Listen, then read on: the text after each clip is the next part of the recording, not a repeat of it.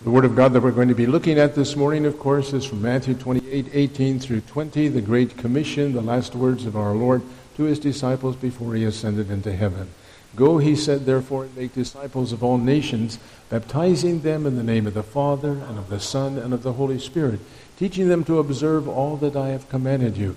And lo, he said, I am with you to the ends of the earth. That's our text. In the name of Jesus. Amen. Last Sunday, we celebrated Pentecost, and in doing so, brought to an end the first half of the church year. In the last six months, of course, we have celebrated all the major festivals of the church year.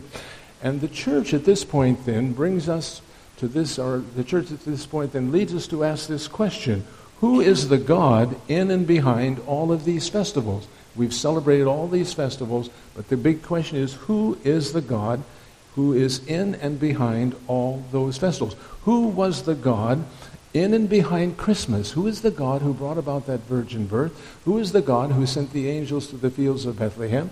Who is the God who is present, you see, at the manger and the stable and, and all of those things, the shepherds? Who is the God that brought all of that into existence and made that happen? And then we come to Epiphany. And we have to ask the question well, who is the God behind that star in the sky? Who is the God behind those wise men coming to worship and bringing their gifts? Who is the God who was present at the baptism of Jesus? Who is the God who, who spoke at the transfiguration of Jesus? And then we come to Lent, and we have to ask the question well, who is the God who is behind all of those tragic events in the last days of our Lord's life? And then we come to Good Friday. We say, my goodness, who was the God who was in and behind that terrible scene, who eventually absented that very scene and left it? And then we come to Easter. We have to say, who was the God who was in and behind that? Who was the God who was in and behind that, that empty tomb? Who is the God who was behind the angels coming and making that great announcement if you're looking for Jesus here, you're looking in the wrong place because he is not here. He is risen. Who is the God who is behind all of that? And then ascension. And we have to ask who is the God who is in and behind that? In and behind our Lord's ascending, in and behind the cloud, in and behind the angels who suddenly appeared and said, Someday he's going to come back in a similar way. And then we came to Pentecost. We have to ask, well, who is the God who is behind that? Who is the God who is behind the rushing wind and the flames of fire and the speaking in many tongues? Who is the God who is behind all of these festivals? Who is the God who is behind Christmas and Epiphany and Lent and Good Friday and Easter and Ascension and Pentecost? Who is the God who is behind all of these things? And the scriptures would answer us the triune God, Father, Son, and Holy Spirit. In the year 1305, remember that, in the year 1305, the church set aside a special Sunday in the year just to answer these questions church set aside a special Sunday in which we would look at this God, this triune God, this Father, Son, and Holy Spirit. We hear that in our text Father, Son, and Holy Spirit. And so today we want to look at this God, the truths connected with this God. And we're going to consider it in this way. We're going to look first at the mystery of the Trinity and then we're going to look at the marvel of the Trinity. And I pray God's blessing upon my speaking and your hearing. First of all, we're going to look at the mystery of the Trinity. And it is indeed a mystery. How in the world can one be three and then three be one? And yet the scriptures point to this great truth. All the way back in the Old Testament, Moses, of course, points to the oneness of God. Moses in Deuteronomy chapter 6, verse 24 says, Hear, O Israel, the Lord our God, the Lord is one. And in the New Testament, the Apostle Paul points to the oneness of God in the same way.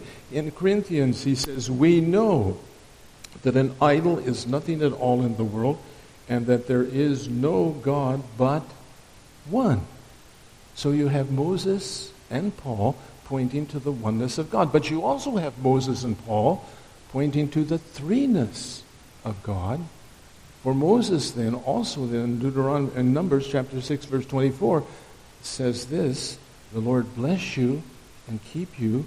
The Lord make his face shine upon you and be gracious unto you. The Lord lift up his countenance and give you peace. And so the Lord, the Lord, the Lord, Moses is pointing to the threeness of God. And then in the New Testament, Paul then in the Second Corinthians chapter 13, verse 14, in his benediction says the same thing. He says, May the grace of our Lord Jesus Christ and the love of God and the communion of the Holy Spirit be with you.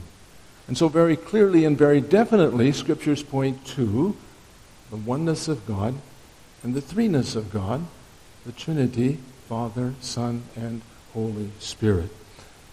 In the Bible itself, though, you don't run across these words. Because in the Bible itself, there is not the word Trinity or the word triune or even the word persons in connection with God. Those words were eventually used by early church fathers to try to explain and understand the truth of the Father, the Son, and the Holy Spirit. And what is really unusual is that for 350 years, the early Christians debated and discussed and investigated this great, great mystery for 350 years. Over and over again during those years, the thinkers were asking, how can we most effectively, truthfully, and reverently speak of the wondrous God we worship as Father, Son, and Holy Spirit on the basis of the biblical testimony itself. And it was during these 350 years then that the Apostles' Creed came into being. It was during this time that the Nicene Creed was written in 325 in Nicaea, Greece. And it was during this time, of course, that the understanding that is expressed in the Athanasian Creed was formed and framed. For example, listen to these words, these majestic words from the Nicene Creed pointing to who Jesus is. He is the only begotten Son of God, begotten of the Father before all worlds, God of God and light of light, and very God of very God, begotten, not made, being of one substance with the Father.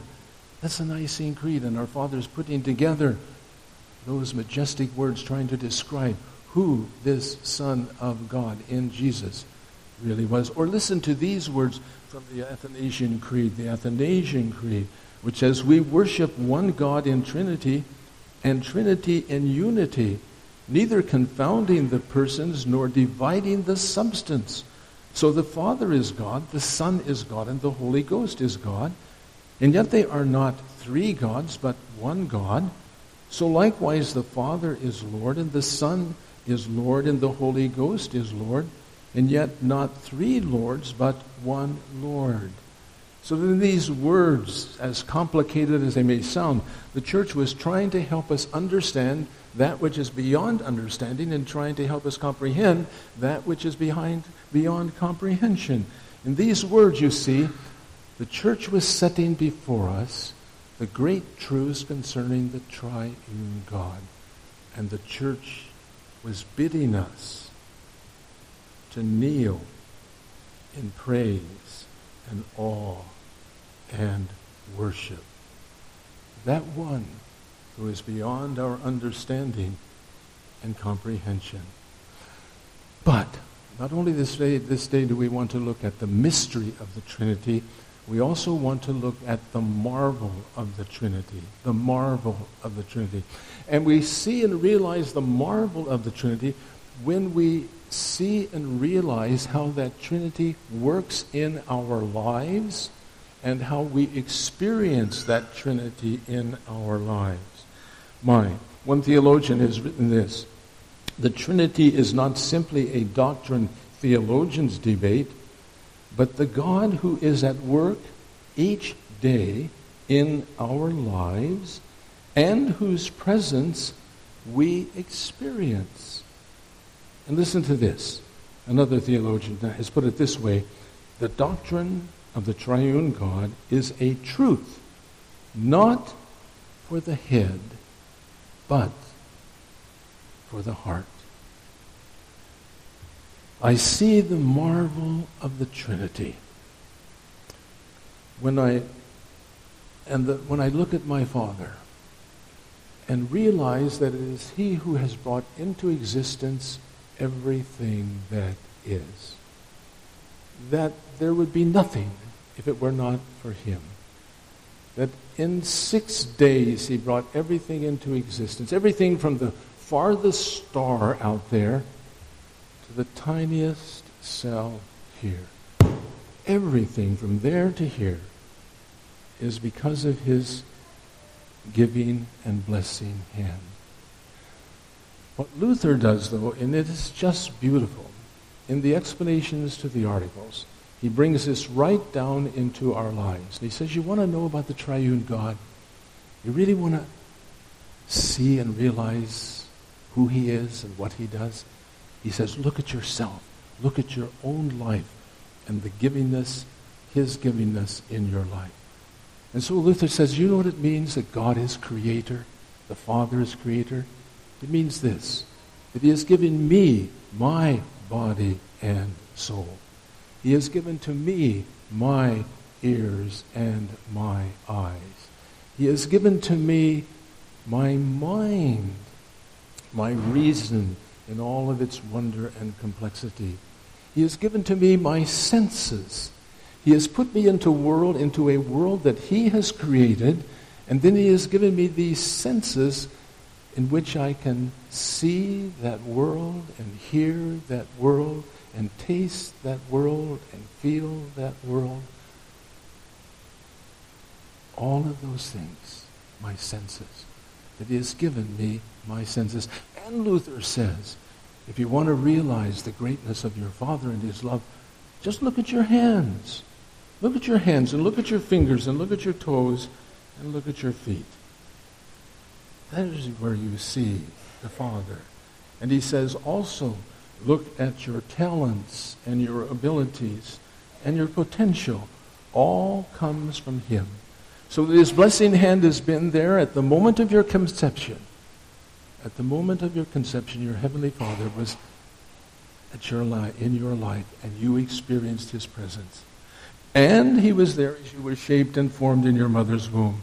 And every day that you have lived since that moment of conception has been because of his doing, because of his being.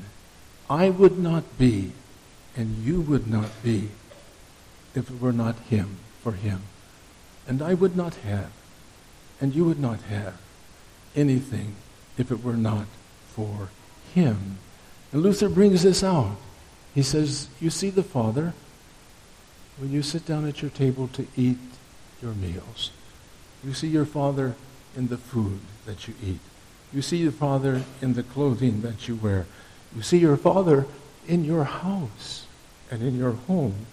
You see your father, your father in your spouse and in your children and in your grandchildren. All of that, he says, comes from the Father's giving hand. And it comes not because I'm so good, not because I deserve it, but it comes because of his love and his goodness. Paul can write, I live, we live and move and have our being in him. And I know too that my Father loves me and that he wants me in heaven with him forever. But this is where a problem comes in. Because my first parents in the Garden of Eden turned their backs on my father. And they believed, because the devil convinced them, that life would be better without the father. And they could make their own decisions about right and wrong, and they could go their own way and do their own thing, and life would be so much better. And so they, they turned their backs on the Father and went away from Him. And in doing so, they brought into the world sin, and they brought into the world death. And that sin and that death that they brought into the world, that infects me too when I come into the world now. And so I am born into this world separated from the very God who gave me life. That I'm separated from my Father. And there's no way that I can get back to my Father by myself. And this is where the second person of the Trinity comes in. This is where the Son comes in. This is where Jesus comes in. Because my Father saw this and how horrible it would be. And in the person of his Son, determined to rescue me so that I could be in heaven with him forever. And so, after centuries and centuries of planning, finally, it was brought about his coming. My father chose a special people, and he chose a special place for all of this to happen. And then, after centuries of time and getting ready, finally, angels sent by my father appeared over the fields of Bethlehem with this great news Unto you is born this day in the city of David a Savior who is Christ the Lord. And that baby born in a stable and laid in a manger grew up to be Jesus. And he entered into a ministry of saving my soul. That he entered into a ministry that, that lasted three years. He was 30 years old.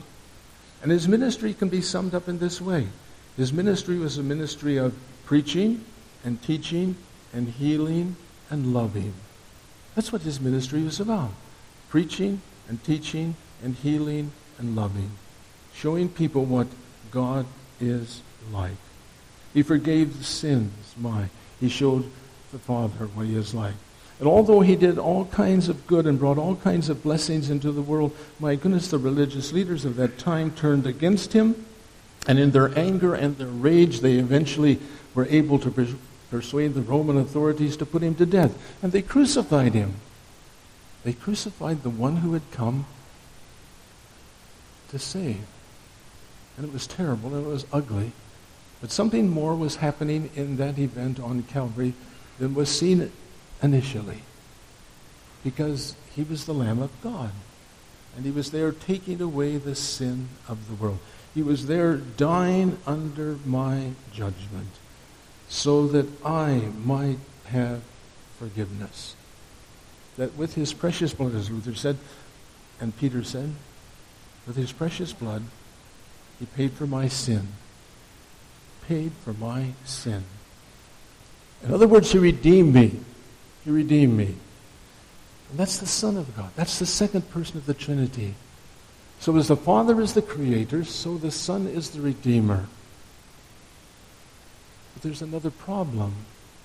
And that is that even while I have this wonderful gift of redemption through my Lord Jesus Christ, when I come into this world infected with sin, I don't want to do it. I don't want anything to do with God.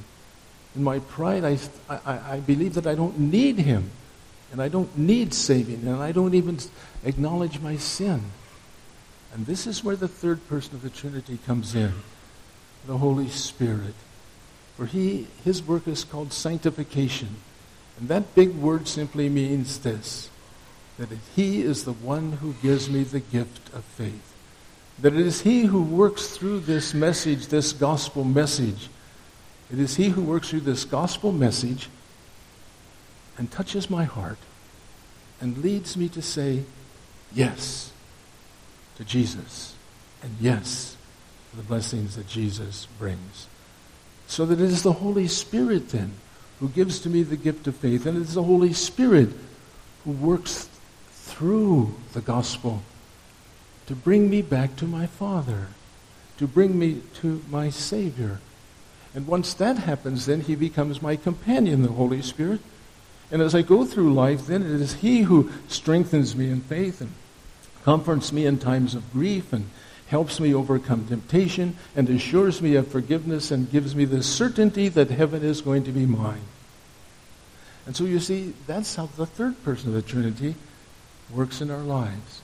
So what I'm trying to get across is this, is that the Father, each person of the Trinity is involved in my life. I would not be, I would not believe, I would not be saved if it were not for the Trinity Father, Son, and Holy Spirit. And so think of this God the Father, as Creator, gave you the gift of life. God the Son, as Redeemer, has saved you from your sin. And God the Holy Spirit, as your sanctifier, has given you the gift of faith and is with you all the time. And to remind you of this, and to remind me of this, the name of that triune God is put upon our heads in our baptism. So that on my head and on your head, you carry the name of the triune God Father, Son, and Holy Spirit. And Luther said this is such a great thing that when you get up in the morning, remind yourself under whom you are living that day. Make the sign of the cross and say, In the name of the Father, the Son, and the Holy Spirit. And when you lie down to sleep at night, remember under whose care you are sleeping. And you say, In the name of the Father, and of the Son, and of the Holy Spirit. And having that name on our heads, it then becomes the desire and the aim of every Christian to live to the glory of that name. Amen.